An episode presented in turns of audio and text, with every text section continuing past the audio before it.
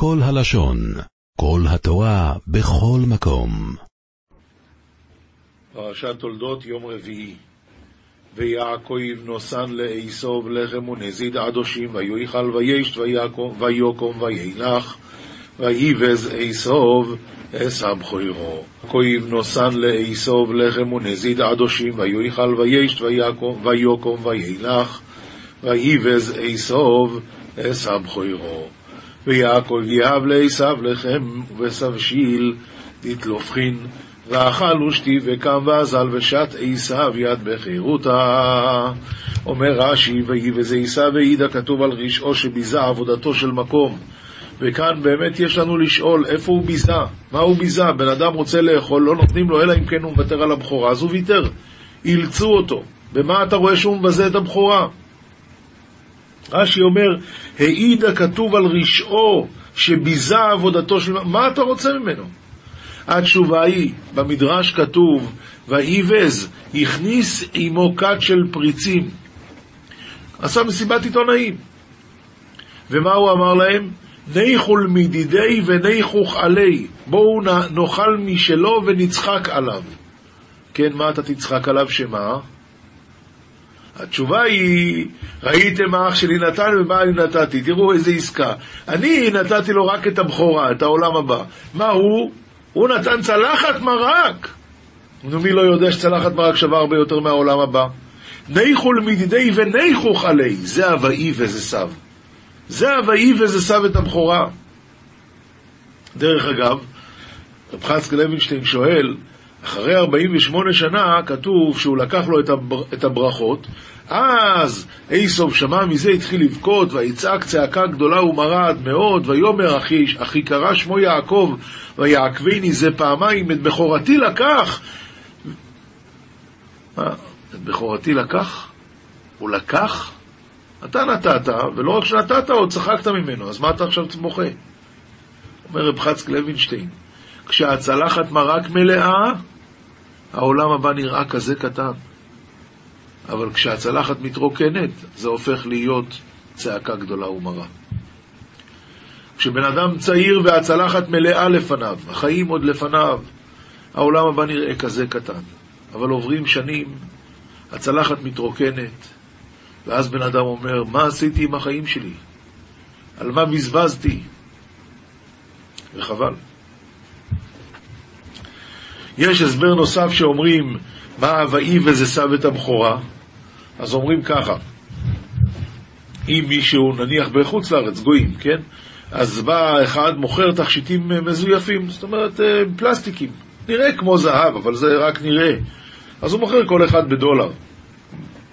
פתאום מגיע איזה אינדיאני אחד, שלא מבין מה החיים שלו, סליחה, פתאום מגיע איזה אחד, ושם לב שבתוך ה... התכשיטים האמיתיים האלה, יש אחד אמיתי. שואל את המוכר, כמה זה? דולר. דולר? קח דולר. אבל באמת הוא קנה משהו ששווה 200 דולר. אז מה הוא עושה? בורח. דבר ראשון, להיעלם מהמקום. אסור לעשות את זה, אני מדבר על גויים.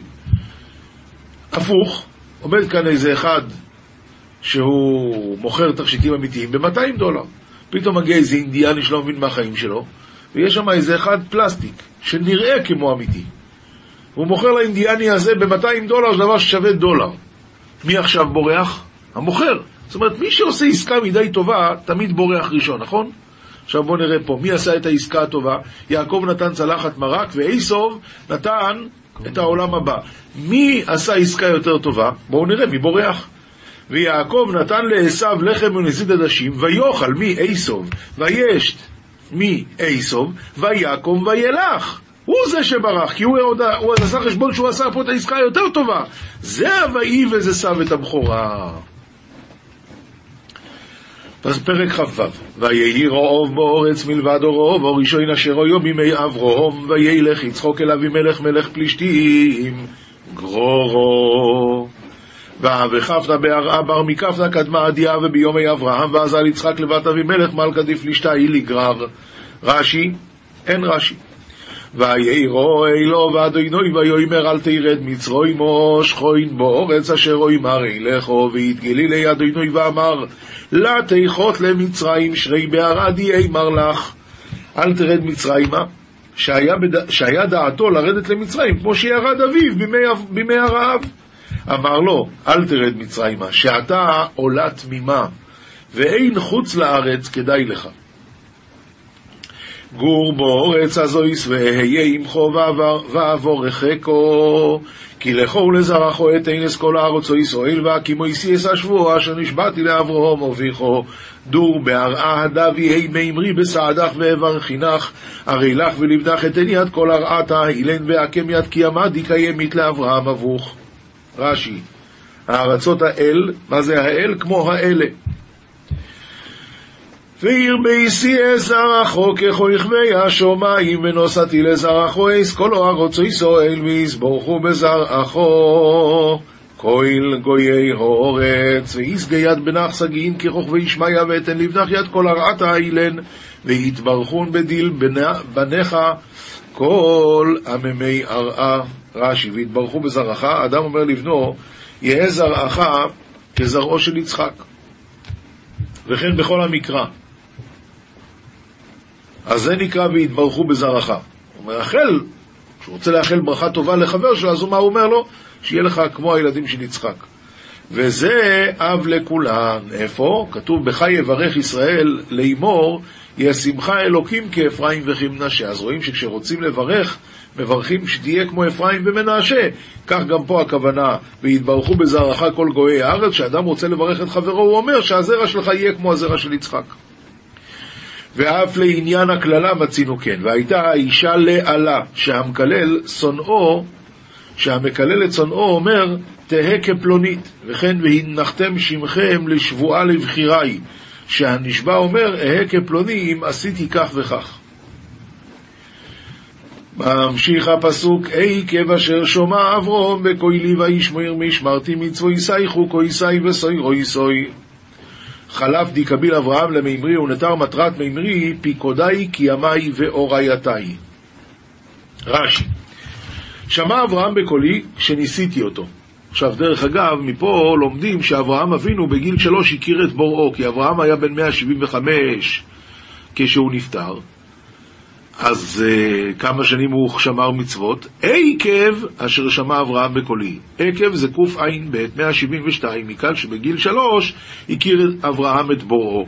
אמנם יש גם גרסאות אחרות שרק בגיל 40 הוא הכיר את בוראו, אבל אלה שלומדים מגיל שלוש, לומדים את זה מפה. וישמור משמרתי גזרות להרחקה על אזהרות שבתורה, כגון שניות לאריות, ו... שבות לשבת. גם את זה אברהם אבינו שמר. מצוותיי, דברים שאילו לא נכתבו ראויים הם להצטוות, כלומר דברים שכליים, כגון גזל ושפיכות דמים. חוקותיי, זה דברים שיצר הרע ואומות העולם משיבים עליהם, כגון אכילת חזיר ולבישת שעטנז, שאין טעם בדבר, אלא גזירת המלך וחוקותיו על עבדיו. ותורותיי, להביא תורה שבעל פה, הלכה למשה מסיני. עד כאן חומש להיום הזה, ועכשיו אנחנו ממשיכים עם ההפטרה. מלאכי, פרק ב', פסוקים ב' עד ז'. אם לא תשמעו ואם לא תשימו על לב לתת כבוד לשמי, אמר אדוני צבאות, ושילחתי בכם את המאירה, וארותי את ברכותיכם, וגם, ארי, וגם ארותיה כי אינכם שמים על לב. וארותי, רש"י אומר, זה כמובן לשון קללה, וקיללתי את ברכותיכם, מה שצריך לברך אתכם, אז מה שצריך לברך לכם, אז בדיוק הפוך יהיה, רחמנא ליצלן. בתנאי שמה? אם לא תשמעו, ואם לא תשימו על לב לתת כבוד לשמי, אמר השם צבקות. הנני גוער לכם את הזרע, וזרעתי וזריתי פרש על פניכם פרש חגיכם. ונשא אתכם אליו. רש"י, אני גוער לשון גערה והשחתה, וזריתי, ופרשתי הפרש של בהמות חגיכם על פניכם. ונשא אתכם אליו, תהיו דומים לפרש ההוא, שתהיו נבזים כמוהו. זה, שוב, אם לא תשמעו. אבל ברמב"ם, בהלכות אה, יום טוב, הוא כותב שאדם צריך ל- ל- ל- להתענג ביום טוב וגם אה, לשמוח ביום טוב. איך עושים את השמחה ביום טוב? אז כיצד משמחם אנשים בראוי להם ונשים בראוי להם וקטנים בראוי להם. אנשים בבשר ויין, נשים בבגדי צבעונין בבבל ובבגדי לבן מגועצים בארץ ישראל, וקטנים בכליות ואגוזים. אומר הרמב"ם, כשאדם שמח ביום טוב, שלא ישכח לשמח גם את האביונים. אבל מי שנועל דלתי ביתו ולא נותן לעניים להיכנס ביום טוב, אז אין זה שמחת חג, אלא שמחת קרייסו, ועליהם נאמר, וזריתי פרש על פניכם, פרש חגיכם. בפשט של הפסוק על מה מדברים?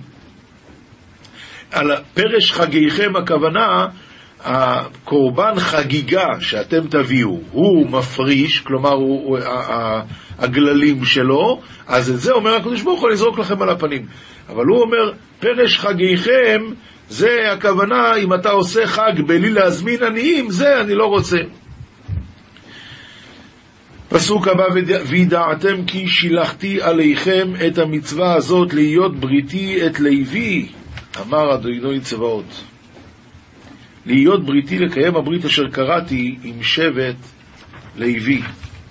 מה הוא אומר?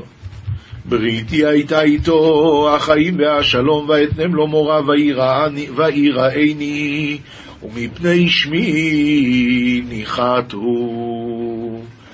היי, כאן הוא מדבר על אהרון הכהן שהיה כזה צדיק גדול שהיה עושה שלום בין אדם לחברו ובין איש לאשתו כידוע שכשאהרון הכהן נפטר, 80 אלף ילדים ששמם אהרון הלכו אחרי מיתתו, שנולדו אחרי שהוא עשה שלום בית במשפחה שלהם. אז בריתי הייתה איתו החיים והשלום, ואתנם לו מורה ויראני, ומפני שמי ניחת הוא. מפני שמי ניחת הוא, שמפני שמו של הקדוש ברוך הוא, הוא מתכופף עוד יותר.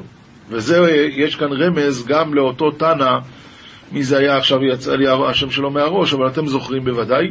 היה תנא אחד,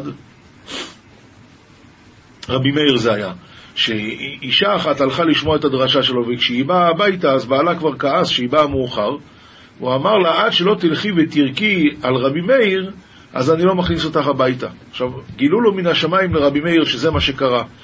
באה האישה הזאת, לא ידעה מה לעשות, היא תלך לירוק על רבי מאיר?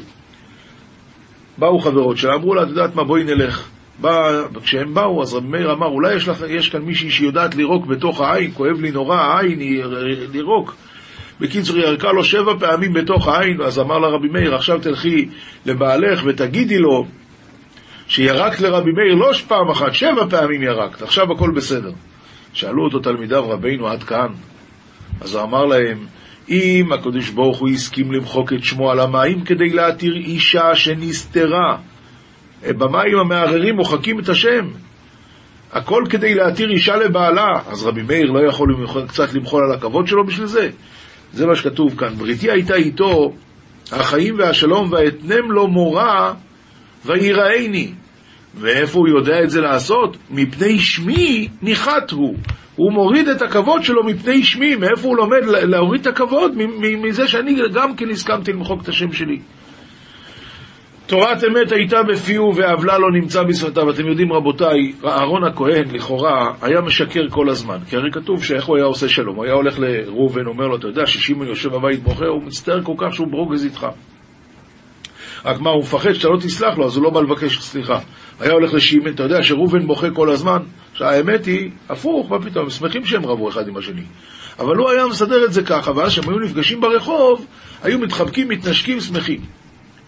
אז לכאורה שקרן גדול. בא הקדוש ברוך הוא ואומר, מה שקרן? תורת אמת הייתה בפיהו, ועוולה לא נמצא בשפתיו. בשלום ובמישור הלך איתי, ורבים הישיב מעוון. אמת זה מה שהקדוש ברוך הוא קורא אמת. מה שצריך להיות זה האמת. כי שפתי כהן ישמרו דעת ותורה יבקשו מפיהו כי מלאך אדוני צבאות הוא. כי שפתי כהן מוטל עליהם לשמור דעת של תורה ותורה יבקשו מפיהו כי מלאך השם צבקות הוא. מה זה נקרא כי מלאך השם צבקות? אומרת הגמרא, אם דומה הרב למלאך השם צבקות, יבקשו תורה מפיהו, ואם לאו, אל יבקשו תורה מפיהו. אז, אז כולם שואלים, ואיך נראה מלאך? שתביא לי תמונה של מלאך, אני אראה אם הרב שלי דומה למלאך או לא. אומרים על זה כמה הסברים. הסבר מאוד יפה ששמעתי לאחרונה מהרב דינר, רבי, רבי יהודה אריה דינר, אמר ש... כמה פעמים בחיים מלאך אומר שירה, אז יש כאלה שאומרים כל יום, יש כאלה שאומרים פעם בשבוע, יש כאלה פעם בחודש, יש כאלה פעם בחצי שנה, יש כאלה פעם בשנה ויש כאלה פעם בשבע שנים. עכשיו תארו לעצמכם, מלאך שיש לו פעם בשבע שנים תור להגיד שירה לפני השם, פתאום בא מלאך אחר ואומר לו, אולי אתה מוכן לוותר לי, אני נורא רוצה להגיד היום. הוא יוותר? מה כתוב? וכולם מקבלים עליהם עול מלכות שמיים זה מזה, ונותנים רשות זה לזה להקדיש ליוצרם בנחת רוח. זאת אומרת שהם אכן נותנים רשות זה לזה. עד כדי כך, להעביר על המידות עד כדי כך, מי שמסוגל את זה, זה מלאך השם צבקות. מי שככה מסוגל להעביר על המידות, זה מלאך השם צבקות. עכשיו נעבור לכתובים, משלי פרק ו', פסוק ו' עד י"א, לך אל נמלה עצל, ראה דרכיה וחכם. אומר רש"י, לך אל נמלה ולמוד ממנה, וחכם ויתחכם. מה יש ללמוד ממנה? אשר אין לה קצין שוטר ומושל, תכין בקיץ לחמה, אגרה בקציר, מאכלה. אז יפה מאוד. בחז"ל כתוב במדרש על פרשת שופטים, שמהנמלה צריכים ללמוד שני דברים. אחד זה שהיא אוגרת ואוגרת ואוגרת. עכשיו, כל החיים של הנמלה זה חצי שנה. בחצי שנה היא אוכלת גרגיר וחצי של חיטה. ואף על פי כן לא מפסיקה לעבוד. לא מפסיקה לעבוד. היא אוגרת, עד כדי כך פעם פתחו קן של נמלים, מצאו שם 34 טון, 300 קור, 34 טון חיטים. מה היא תעשה? כל הנמלים בבריאה סוילום לא גומרות לאכול את זה. מה, מה? אלא, הנמלה לא יודעת למה היא עושה את זה, כמובן, זה הטבע שלה, אבל מה הקדוש ברוך הוא רצה שאנחנו נלמד מזה? שכביכול הנמלה אומרת, אולי הקדוש ברוך הוא ייתן לי חיים ואני אחיה הרבה זמן, מאיפה יהיה לי כוח לעבוד? אז שיהיה, שיהיה. אתם מבינים? נמלה היא חיה חצי שנה, בואו נגיד שהקדוש ברוך הוא ייתן לה אריכוס יומים, כמה? שנה. כמו שבן אדם יחיה 200 שנה. נו, ואז כמה היא תצטרך? שלושה גרגירים. והיא לא מפסיקה. אנחנו אבל, בני האדם, ודאי יהיה לנו עולם הבא. זאת אומרת, אנחנו גומרים פה והולכים לנצח נצוחים. אז כמה צריכים להכין? כמה צריכים להכין? לא להפסיק לעבוד. ככה אומר המדרש. הרב שטיינמן, שנסע לאמריקה, הכינו לו מזוודה, והכניסו והוציאו, וכן, זה, זה הוא כן צריך, הוא לא צריך, לא, זה כן, כן, כן, לא. אז הוא עמד, הסתכל, הוא אמר להם, תראו מה זה, אני נוסע לאמריקה לעשרה ימים, ואמריקה זה ארץ מלאה כל טוב. אם יהיה חסר לי משהו, אני אקנה. לא רק זה, אלא אני נוסע רק לעשרה ימים. ובכל זאת תראו כמה עובדים על המזוודה. אז כשבן אדם נוסע אחרי 120 לנצח נצוחים, ושם אין מה לקנות בדרך, אז כמה צריכים לעבוד על המזוודה? דבר שני, אומרים חז"ל, מהנמלה צריכים ללמוד להיזהר מגזל. שראו נמלה אחת הולכת לקן שלה עם חיטה בפה, ואת החיטה הזאת היא לא הרגישה טוב, ושמה בצד והלכה לנוח. חברות שלה באו, רצו לקחת את זה, פתאום הריחו שאחת משלהם נגעה בזה, די, לא נוגעים. לך אל נמלה עצל, תראה מה זה, אין לה קצין שוטר ומושל, ובכל זאת נזהרת מגזל. בא חידוש הערים ואומר, נזהרת מגזל, מאיפה יש לה חיטים? הכל גנוב, הגנבת הכי גדולה בבריאה זה הנמלה. אלא מה? כיוון שהיא לבד קובעת את הכללים, אז היא נזהרת מגזל. למה? הם נגד גנבות הנמלים, רק הם מחליטים מה זה נקרא לגנוב. לקחת מכולם זה פרנסה. לקחת מהחברות זה נקרא לגנוב, ואצלנו לא גונבים. על זה אמר שלמה המלך, לך אל נמלה עצל. לך תראה איך נראה מי שאין לו תורה. הוא יכול להיות הגנב הכי גדול בבריאה ולקרוא את עצמו אדם ישר. אתה יודע למה? כי אין לו תורה. בלי שיש לבן אדם תורה, הוא יכול להיות רוצח ולחשוב שהוא בעל חסד. הוא יכול להיות גנב ולחשוב שהוא אדם ישר. אין, בלי תורה אין כלום. האלף בית של יהודי זה ללמוד תורה. ממשיך שלמה המלך, עד מתי הצל תשכב? מתי תקום משנתך? מה יש? מעט שינות, מעט תנומות, מעט חיבוק ידיים לשכב, ובא כי מהלך רישך ומחסורך כאיש מגן. רש"י, ובא כאדם המהלך רישך, מה שאתה רש ממנו, כאיש מגן הבא מהר להגן על אדונ... אל אדוניו. זאת אומרת, אומר רש"י, אומר שלמה המלך, תדע לך, אתה חושב שזה רק, אה, אני רק קצת, מעט שינות, מעט תנומות, מעט חיבוק ידיים לשכב, אבל העניות תבוא יותר מהר ממה שאתה חושב. אתה צריך להיות כל הזמן בפעולה, כל הזמן לעמוד על המשמר, וכמובן מדובר על דברים רוחניים. בן אדם חושב, אה, אז מה, שום דבר. אתה לא יכול, אתה חייב כל הזמן ללמוד וכל הזמן להשקיע וכל הזמן להיות עם היד על הדופק, כיוון שהיצר הרע לא שובת אף פעם. ואפילו כשאתה לא עושה כלום, לא שאתה לא עושה דברים רעים, מספיק שאתה לא עושה מעט שינות, מעט תנומות, זה כבר מספיק גרוע. לא צריך להוסיף יותר מזה.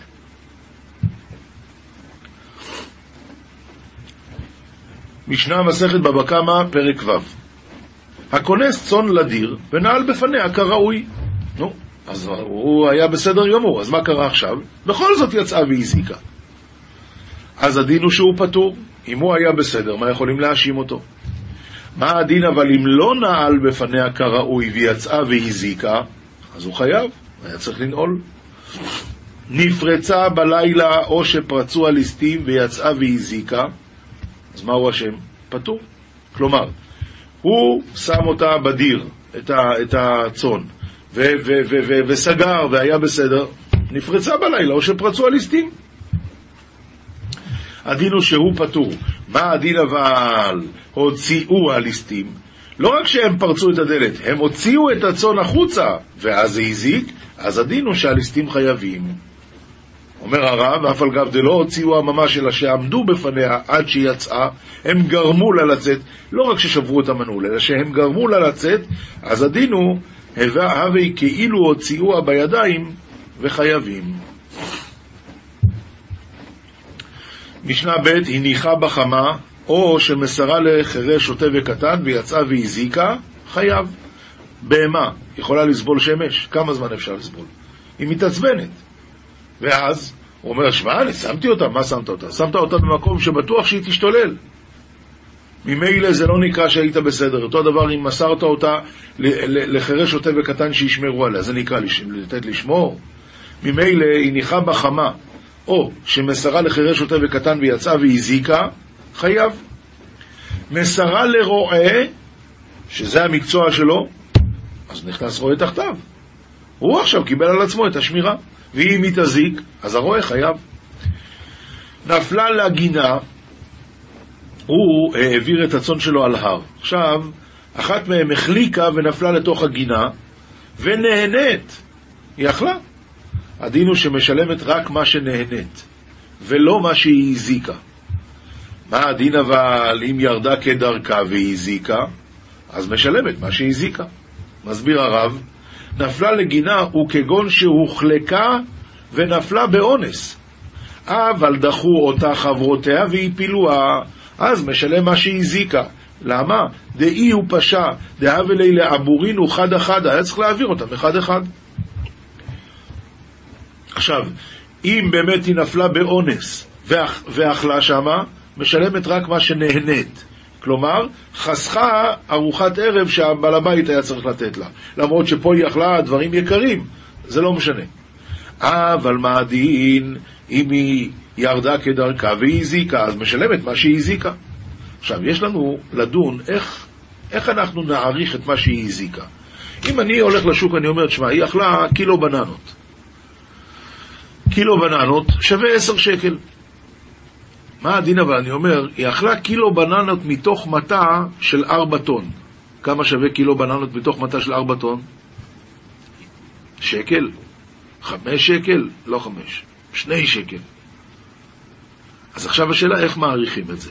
לכן, אומרת המשנה, כיצד מלשלם את מה שהזיקה?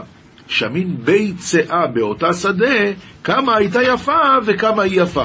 כלומר, כשהיה הכל, כמה זה היה שווה, וכשעכשיו היא אכלה, כמה שהיא אכלה, כמה זה שווה. כלומר, אני לא מדבר על הקילו הזה שהיא אכלה, אלא קילו יחסית לכל השדה.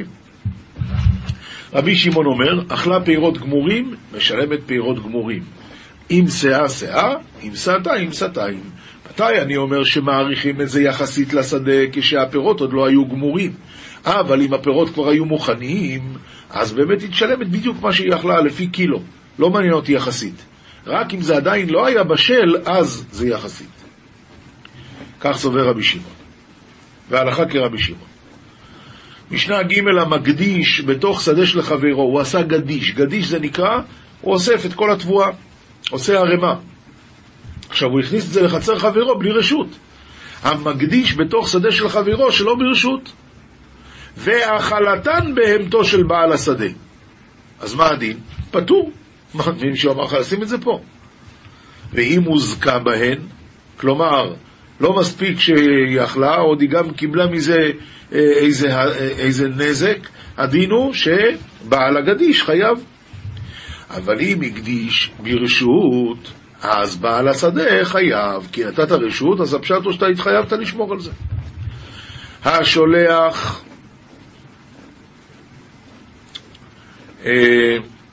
כאן ברב יש כאן תוספת, בגמרא מוקילה בבקעה שרגילים כולם לעשות בגורן אחד, ויש שומר לגורן הזה.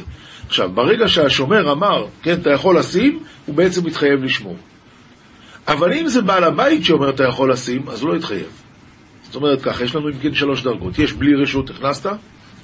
אדוני, אתה לא מספיק ש, שאתה אה, אני לא חייב על נזקים שהבהמה שלי תעשה לך, אלא שאם הבהמה שלי הוזקה, אתה תהיה חייב, כי, כי לא הרשיתי לך לשים את זה שם. יש דרגה שנייה, שזה שומר של בקעה ששם רגילים לעשות גדישים. ברגע שהשומר אמר, אתה יכול לשים את הגדיש שלך פה, הדין הוא שהשומר יתחייב בהכל, גם לשמור על הגדיש וגם אם מישהי תוזק, השומר חייב. מה הדין השלישי? אם בעל הבית אומר, אתה רוצה, אתה יכול להכניס, אבל לא התחייבתי לשמור. אני לא התחייבתי לשמור על זה. זה לא כמו הדין של שומר, שברגע שהוא מרשה אז הוא גם מתחייב לשמור. משנה ד' השולח את הבעירה ביד חירש, שוטה וקטן, פטור בדיני אדם וחייב בדיני שמיים. מה זה נקרא שהוא שלח את הבעירה? גחלים. אז הוא שולח את זה ביד חירש, שוטה וקטן? מה עשית? אתה לא יודע שהוא לא יודע לשמור, וזה גחלים, זה יכול אה, להדליק. אז לכן הדין הוא שפטור בדיני אדם וחייב בדיני שמיים. שלח ביד הפיקח, אז הפיקח חייב. כי הוא פיקח, אז שישמור. אחד הביא את האור ואחד הביא את העצים. עכשיו, אחרי שאחד הביא את האור ואחד הביא את העצים, אז נהיה אש. וזה הזיק. הדין הוא שהמביא את העצים חייב. למה? כי בלי שהיה מביא את העצים לא היה, והוא השני שהביא, אז הוא האחרון, האחרון חייב.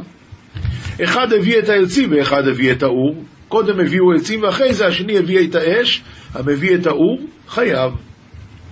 בא אחר וליבה, המלבה חייב. זה, ש... זה שנפח בתוך האש ועשה מזה אש. ליבתה הרוח, אז כולן פטורים. לא היינו צריכים לשמור. כמובן בתנאי שזה רוח שאינה מצויה. אם זה רוח מצויה, אז מה, אז ברור שהיית צריך לשמור. אבל אם זה רוח שאינה מצויה, אז אנחנו לא ידענו. אז כולם פטורים. השולח את הבעירה ואכלה עצים או אבנים או עפר, חייב. שנאמר כי תצא אש ומצאה קוצים ונאכל גדיש או הקמה או השדה, שלם ישלם המבעיר את הבעירה. מה זה נקרא שהיא אכלה עפר, אש אוכלת עפר? התשובה היא כן. עשו חרישה, ועכשיו שעברה אש, הרסה את הכל. צריכים לעשות עוד פעם, להפוך את האדמה. אז זה נזק. עכשיו, מה הדין? עברה גדר שהוא גבוה 400, או דרך הרבים, או נהר, מה הדין? פטור. עברה גדר שהוא גבוה 400, או דרך הרבים, האש עברה. מה זה דרך הרבים? ט"ז אמה, שמונה מטר. או נהר. אז הדין הוא שפטור. למה? שאש נורמלית לא עוברת כאלה, כאלה מרחקים. המדליק בתוך שלו, בחצר שלי. עד כמה תעבור הדליקה, רבי אלעזר בן עזריה אומר, רואים אותה כאילו היא באמצע בית כור. כמה זה בית כור? אומר הרב, רואים אותה כאילו היא באמצע בית כור. אה, אין פה רב, אבל יש, מסבירים את זה, בית כור זה הרי אה, 160... טוב, אני, אני לא רואה פה שנייה אחת, אולי הוא מסביר למטה.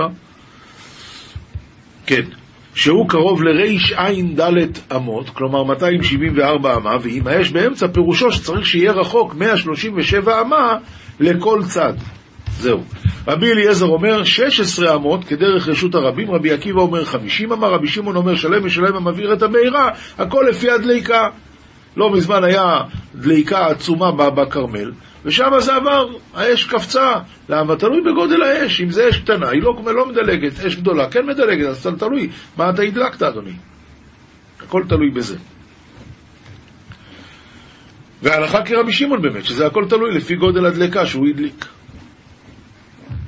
המדליק, משנה ה', המדליק את הגדיש והיו בו כלים ודלקו. כאן אנחנו מדברים על טמון באש. מה פירוש? אדם הדליק גדיש. הוא אומר, הדלקתי. אה, אבל אתה יודע שהיה מוסתר בפנים ארנק? או כלים אחרים? וזה יקר. אז הוא אומר, סליחה, אני לא ידעתי. אני הדלקתי גדיש. המדליק את הגדיש והיו בכלים ודלקו, ודלקו. הכלים נשרפו.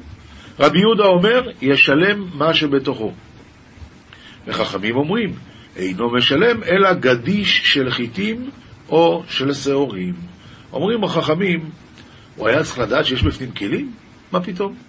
לכן, מה שהוא הדליק, הדליק. ורק מה כן? אתה אומר, הנפח שהיה בפנים, שהיה בפנים כלים, אז הנפח הזה הוא צריך לשלם כאילו שזה היה באמת חיטים או שעורים. היה גדי כפות לו. גדי כפות יכול לברוח? לא. ועבד סמוך לו, אבל הוא יכל לברוח. מה הדין? ונשרף עמו? חייב. מה הוא חייב? על הגדי. אה, גם העבד נשרף? טוב, זה אני לא חייב. למה הוא לא ברח? הוא הרי לא היה, הוא לא היה קשור. אבל מה הדין אם העבד כפות לו, והגדי סמוך לו, ונשרף עמו? אז הדין הוא שפטור. למה? כי קימלי בדרבא מיני. לוקחים ממנו את העונש היותר חמור. וכיוון שהוא שרף בן אדם שלא היה יכול לברוח, אז ממילא הדין הוא שהוא פטור מצד קימלי בדרבא מיני, הוא חייב מיתה, ומיתה ותשלומים לא הולך ביחד. ומודים חכמים לרבי יהודה במדליק את הבירה שהוא משלם כל מה שבתוכה. מה זאת אומרת מדליק את הבירה? בית. עכשיו, בבית אתה יודע שיש כלים, אתה לא יכול להגיד, אני התכוונתי רק את הבית, מה פירוש? זה לא כמו גדיש, שאתה אומר, לא ידעתי יש בפנים. בבית יש. שכן דרך בני אדם להניח בבתים. משנה ו' גץ שיצא מתחת הפטיש והזיק. מה הדין? חייב. מה פירוש והזיק? הדליק אש. גמל שהיה טעון פשתן ועבר ברשות הרבים, אבל הוא היה טעון יותר מדי פשתן. ונכנס פשתנו לתוך החנות, ודלקו. בנרו של חנווני, בגלל שהפשתן היה כל כך נפח גדול, אז זה נכנס לתוך החנות, ובחנות זה נדלק מה, מהאש שהיה שם של החנווני, והדליק את הבירה. כל הבית הלך. הדין הוא שבעל הגמל חייב. היית צריך לשים לב. אבל אם הניח חנווני את נרו מבחוץ, עכשיו אתה אשם, למה שמת בחוץ? אז החנווני חייב. רבי יהודה אומר, בנר חנוכה פטור. כיוון שבנר חנוכה זאת תקנת חכמים, נשים בחוץ. אז ממילא הוא פטור. יש כאלה דורשים את זה על עניין של חנוכה, כיוון שיוחנן כהן גדול, שהיה 80 שנה כהן גדול, ואחר כך הוא הפך להיות צדוקי, הוא היה הסבא של החשמונאים. כך אומר התפארת ישראל במסכת פרה. עכשיו, חנווני זה אותיות יוחנן. אז אומרים ככה, הניח חנווני נרו מבחוץ. אתם זוכרים מה היה העניין של הצדוקים? הם היו עושים ביום הכיפורים את הקטורת מבחוץ. אז הוא הניח את נרו מבחוץ. מה הדין? החנווני חייב, חנווני זה יוחנן, הוא חייב. רבי יהודה אומר בנר חנוכה פטור, כלומר, רמז לזה שיהודה המכבי, על ידי שעשה את הישועה הגדולה בחנוכה, וגרם קידוש השם גדול והציל את כל גחלת ישראל שיוכלו להמשיך לשמור את המצוות, ממילא על ידי נר חנוכה פטר את הסבא שלו מדינה של גיהנום. גמרא, מסכת בבא קמא, דף ס', עמוד א'. אמר רבי שמואל בר נחמני, אמר רבי יונתן, אין פורענות באה לעולם אלא בזמן שהרשעים בעולם. ואינה מתחלת אלא מן הצדיקים תחילה, שנאמר, כי תצא אש ומצאה קוצים. אי מתי אש יוצאה? בזמן שקוצים מצויים לה. ואינה מתחלת אלא מן הצדיקים תחילה, מאיפה את זה יודעים שנאמר ונאכל גדיש. ואכל גדיש לא נאמר, אלא ונאכל גדיש, שנאכל הגדיש כבר. אז רואים שזה פוגע בצדיקים תחילה. עומר רב יהודה, עומר רב, לא... עכשיו, מה, מה הצדק בזה? השם יודע. לנו אין מושג מה הצדק. אם הרשעים קלקלו, שיאכלו את זה הם. למה הצדיקים צריכים לסבול?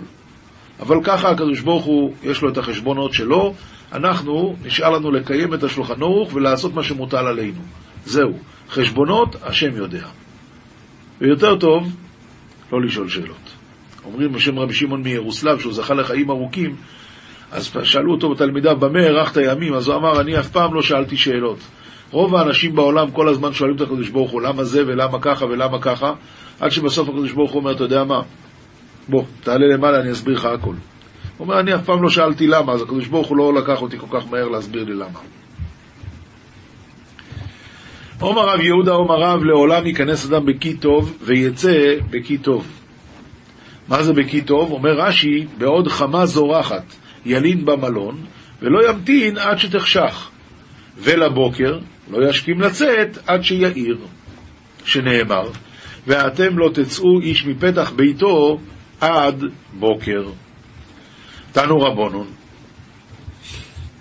דבר בעיר, כנס רגליך. מה זאת אומרת כנס רגליך? אל תצא מהבית. שנאמר, ואתם לא תצאו איש מפתח ביתו עד בוקר. ואומר, עוד פסוק, לך עמי בוא בחדריך וסגור דלתיך בעדיך. ואומר עוד פסוק, מחוץ תשקל חרב ומחדרים אימה. שואלת הגמרא, למה אתה מביא כל כך הרבה פסוקים? מה היא ואומר? וכי תימה הנעימי לי בליליה, אבל ביממה לא. כלומר, דווקא בלילה תיכנס הביתה ולא תצא, אבל ביום אתה יכול לצאת. תושמע לך מבו בחדריך. אז גם, ב, גם ביום תישאר בבית. וכי תימה הנעימי לי דליקה אימה מגבי, אבל איך דאיקה אימה מגבי, כלומר גם בפנים זה פחד. אז אם ככה כינפי קיאטיב ביני אינשי בצוותא בעלמא תפאי מעלי. אולי יותר טוב אז בכל זאת לצאת החוצה. תושמע מחוץ תשקל חרב ומחדרים אימה, ואף על גב דמחדרים אימה, למרות שהפחד הוא גם בפנים, מחוץ תשקל חרב, לכן יותר טוב להישאר בבית. רובה בעידן ריתחה הווה שכר קווי. בשעה שהיה דבר, הוא היה, הוא היה סותם את החלונות של הבית שלו, שלא ייכנסו החיידקים דרך שם. הווה סוחר קווי, דכתיב כי עלה מוות בחלוננו. תנו רבונון, רעב בעיר, פזר רגליך, שנאמר, ויהי רעב בארץ, וירד אברהם מצרים, על לגור שם. כלומר, תלך לחפש מקום אחר. ואומר, אם אמרנו נבוא העיר והרעב בעיר, זה הולך שם על הארבעה מצורעים שהיו בשומרון שם, בשער שומרון. שואלת הגמרא, למה אתה מביא שני פסוקים? מהי ואומר? התשובה היא וכי תימא הנעימי לי היכא דליקא סופק נפשות, אבל היכא דאיכא ספק נפשות, לא. תושמע לכו ונפלא אל מחנה ארם, ושם זה הרי היה ספק, כי אם מחנה ארם יכולים להרוג אותם גם. אבל הם אמרו בואו ננסה, אפילו בספק נפשות כדאי לברוח. תנו רבון. דבר בעיר, אל יהלך אדם באמצע הדרך, מפני שמלאך המוות מהלך באמצע הדרכים. דכיוון דיהיב עלי רשותא מסגי להדיא. כיוון שניתנה לו רשות, אז הוא הולך באמצע הרחוב. שלום בעיר, אל יהלך בצידי דרכים. דכיוון דלית לי רשותא מחבי חיבויי ומזגי. כיוון שאין לו רשות להזיק, אז הוא מתחבא, אז הוא הולך בצידי הדרכים. תנו רבונו, דבר בעיר, אל ייכנס אדם יחיד בבית הכנסת. מדוע? שמלאך המוות מפקיד שם כליו. והנה אם מלאיך דלא קראו בי דרדקי ולא מצלו בעשור. אם לא לומדים שם תינוקות של בית רבן ולא מתפללים שם עשרה. אבל אם יש, אז אין מה לפחד בבית הכנסת. תנו רבונון, כלבים בוכים, מלאך המוות בא לעיר.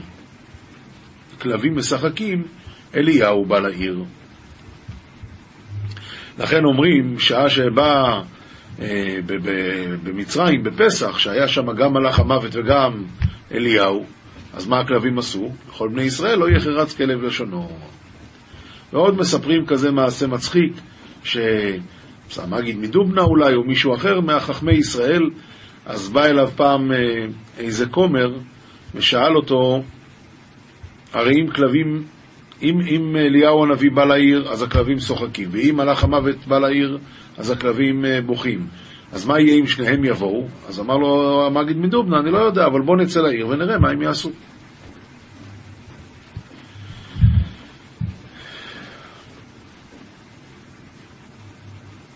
אומר הזוהר, פרשת תולדות, דף קמ"ב עמוד א', ויקרא את עשיו בנו הגדול, דאית כלל מסיתרי דדינא קשיא, שהוא בא מהצד של הדין הקשה. ויאמר, הננה זקנתי לא ידעתי יום מותי. רבי אלעזר פתח ואמר, אשרי אדם עוז לו בך וגוימר. זכה ברנש דאית תקף בי בקודשא בריחו ואיש ויתוקפי בי. אדם שמתחזק בקדוש ברוך הוא ושם את תוקף ביטחונו בהשם. יכול כחנניה מישאל ועזריה דהתקפו ואמרו הן איתי אלא הנא דיאנחתא פלחין יחי לשזבותנה מגועתו נורא יקידתה ומנידך מלכה ישי זיו אולי עד כדי כך כמו חנניה מישאל ועזריה שהם אמרו לנבוכדנצר אנחנו מוכנים לקפוץ לאש והאלוקים שלנו יציל אותנו, ישמור אותנו תאחזי דאי לה ישי זיו ולה יתקיים עליו קודשא בריחו, ישתכח שמי דקודשא בריחו, דלא יתקדש בעיניו, דכולו הקמא דאמרו. מה היה קורה אם השם לא היה מציל אותם, אז זה יחילו לשם. אז זה לא טוב. אלא כיוון דידעו דלא אמרו כדקייאות, אהדרו ואמרו, ולכן באמת הם גם תפסו חנניה, מישל ועזריה, שזה לא היה טוב מה שהם אמרו, ולכן הם חזרו ואמרו, והן לה ידיע להווי לך מלכה וגוימר. כלומר, בין ישי זיו, בין לה ישי זיו, ידיע להבל לך מלכה וגוימר. זאת אומרת, הם חזרו בהם מיד ואמרו, וגם אם הוא לא ישמור אותנו ולא יציל אותנו, אנחנו לך לא נשתחווה. זה היה תיקון למה שהם אמרו, כי באמת, מי אמר לך שהשם יציל אותך? ותנינן דמילה הודה להו יחזקאל, ואנחנו למדנו שאת הדבר הזה הודיע להם יחזקאל, שהקדוש ברוך הוא לא ישמור עליהם, הוא לא יציל אותם. ושמעו וקבילו מיני דקות שבריחו לא יתקיים עליו.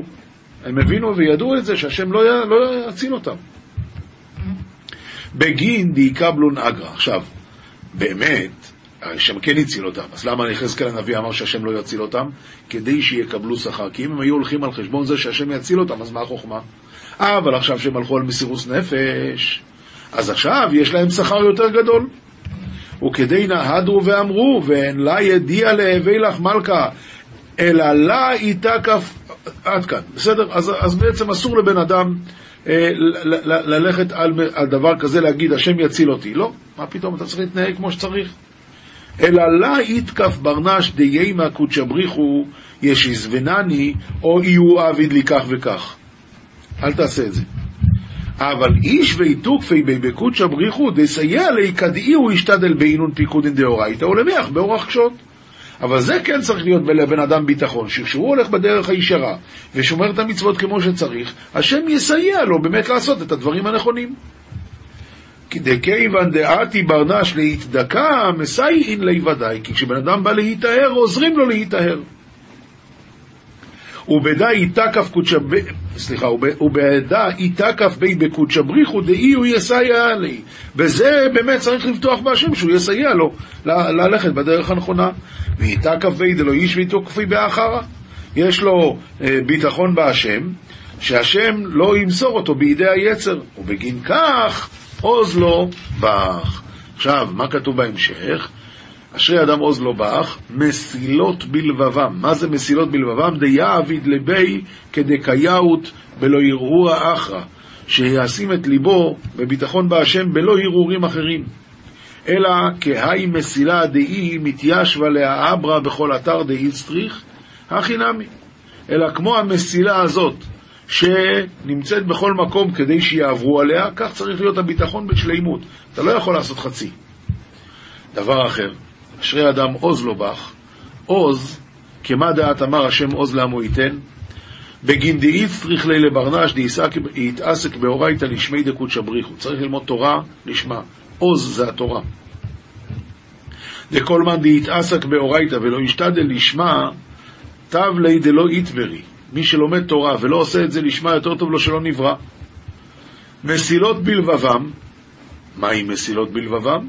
כמה דעת אמר, סולו לרוכב בערבות ביה שמו. דעה ההיא אורייתא, דאי הוא ישתדל בה, לקודשא בריחו למי בדלי חטיבה בעלמא. הוא הוא לומד את התורה בכוונה, ומהי הכוונה? לרומם את הקדוש ברוך הוא ולעשותו חשוב בעולם. תאחזי יעקב, בוא תראה את יעקב אבינו, כל עובדו יאהבו לשמה דקודשא בריחו. כל מה שהוא עשה, הכל לשם שמיים. ובגין כך קודשא בריחו אהב ואימי תדיר. דלא לא עדי מיני שכינתא, לא עזבה אותו השכינה, דאה בשייתא דקרא ליצחק לעשו ברי, יעקב לא אהב את המן. הרי כשיצחק קרא לעשו, יעקב לא היה שם. ובכל זאת, שכינתא הודעת לה לרבקה, ורבקה הודעת לה ליעקב. השכינה הודיעה לרבקה, ורבקה אמרה ליעקב שייכנס ויקבל את הברכות הוא. רואים שהקדוש ברוך הוא, אם, אדם הולך בדרך הנכונה, השם עוזר לו.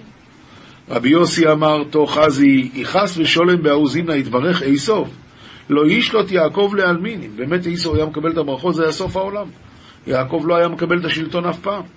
אלא מעין קודשא בריחו אהבה, וכל הבאתרי עתה כדי ככה זה. אלא הקדוש ברוך הוא דאג לזה, והכל בא על מקומו כמו שצריך להיות. הלכה פסוקה, רמב"ם בהלכות דעות, פרק ז', הוא מדבר פה על הלכות לשון הרע. המרגל בחבירו עובר בלא תעשה, שנאמר, לא תלך רכיל בעמך, ואף על פי שאין לוקים על דבר זה, עוון גדול הוא, וגורם להרוג נפשות רבות מישראל, לכך נשמח לו, ולא תעמוד על דם רעך. צא ולמד מה אירע לדואג האדומי. כן, הוא דיבר לשון הרע, והסוף שלו היה שנטרד גם מן העולם הזה וגם מן העולם הבא. הלכה ב' איזה הוא רכיל? כל זה שטוען דברים והולך מזה לזה, ואומר, כך אמר לי פלוני, כך וכך שמעתי על פלוני. בקיצור, הוא כל הזמן מעביר את הידיעות מפה לשם. אף על פי שהוא אמת, הרי זה מחריב את העולם.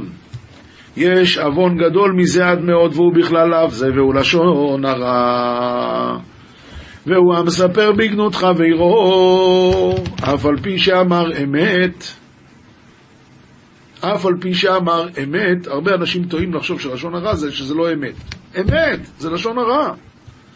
אבל האומר שקר נקרא מוציא שם רע על חברו. אבל בעל לשון הרע, זה שיושב ואומר כך וכך עשה פלוני וכך וכך היו אבותיו וכך וכך שמעתי עליו, ואמר דברים של גנאי. על זה אמר הכתוב, יחרט השם כל שפתי חלקות, לשון מדברת גדולות. הלכה ג' אמרו חכמים, שלוש עבירות נפרעים מן האדם בעולם הזה, ואין לו חלק לעולם הבא.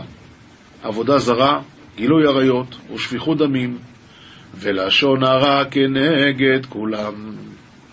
ועוד אמרו חכמים, כל המספר לשון הרע, כאילו כופר בעיקר, שנאמר, אשר אמרו לי לשוננו, נגביר שפתנו איתנו, מי אדון לנו?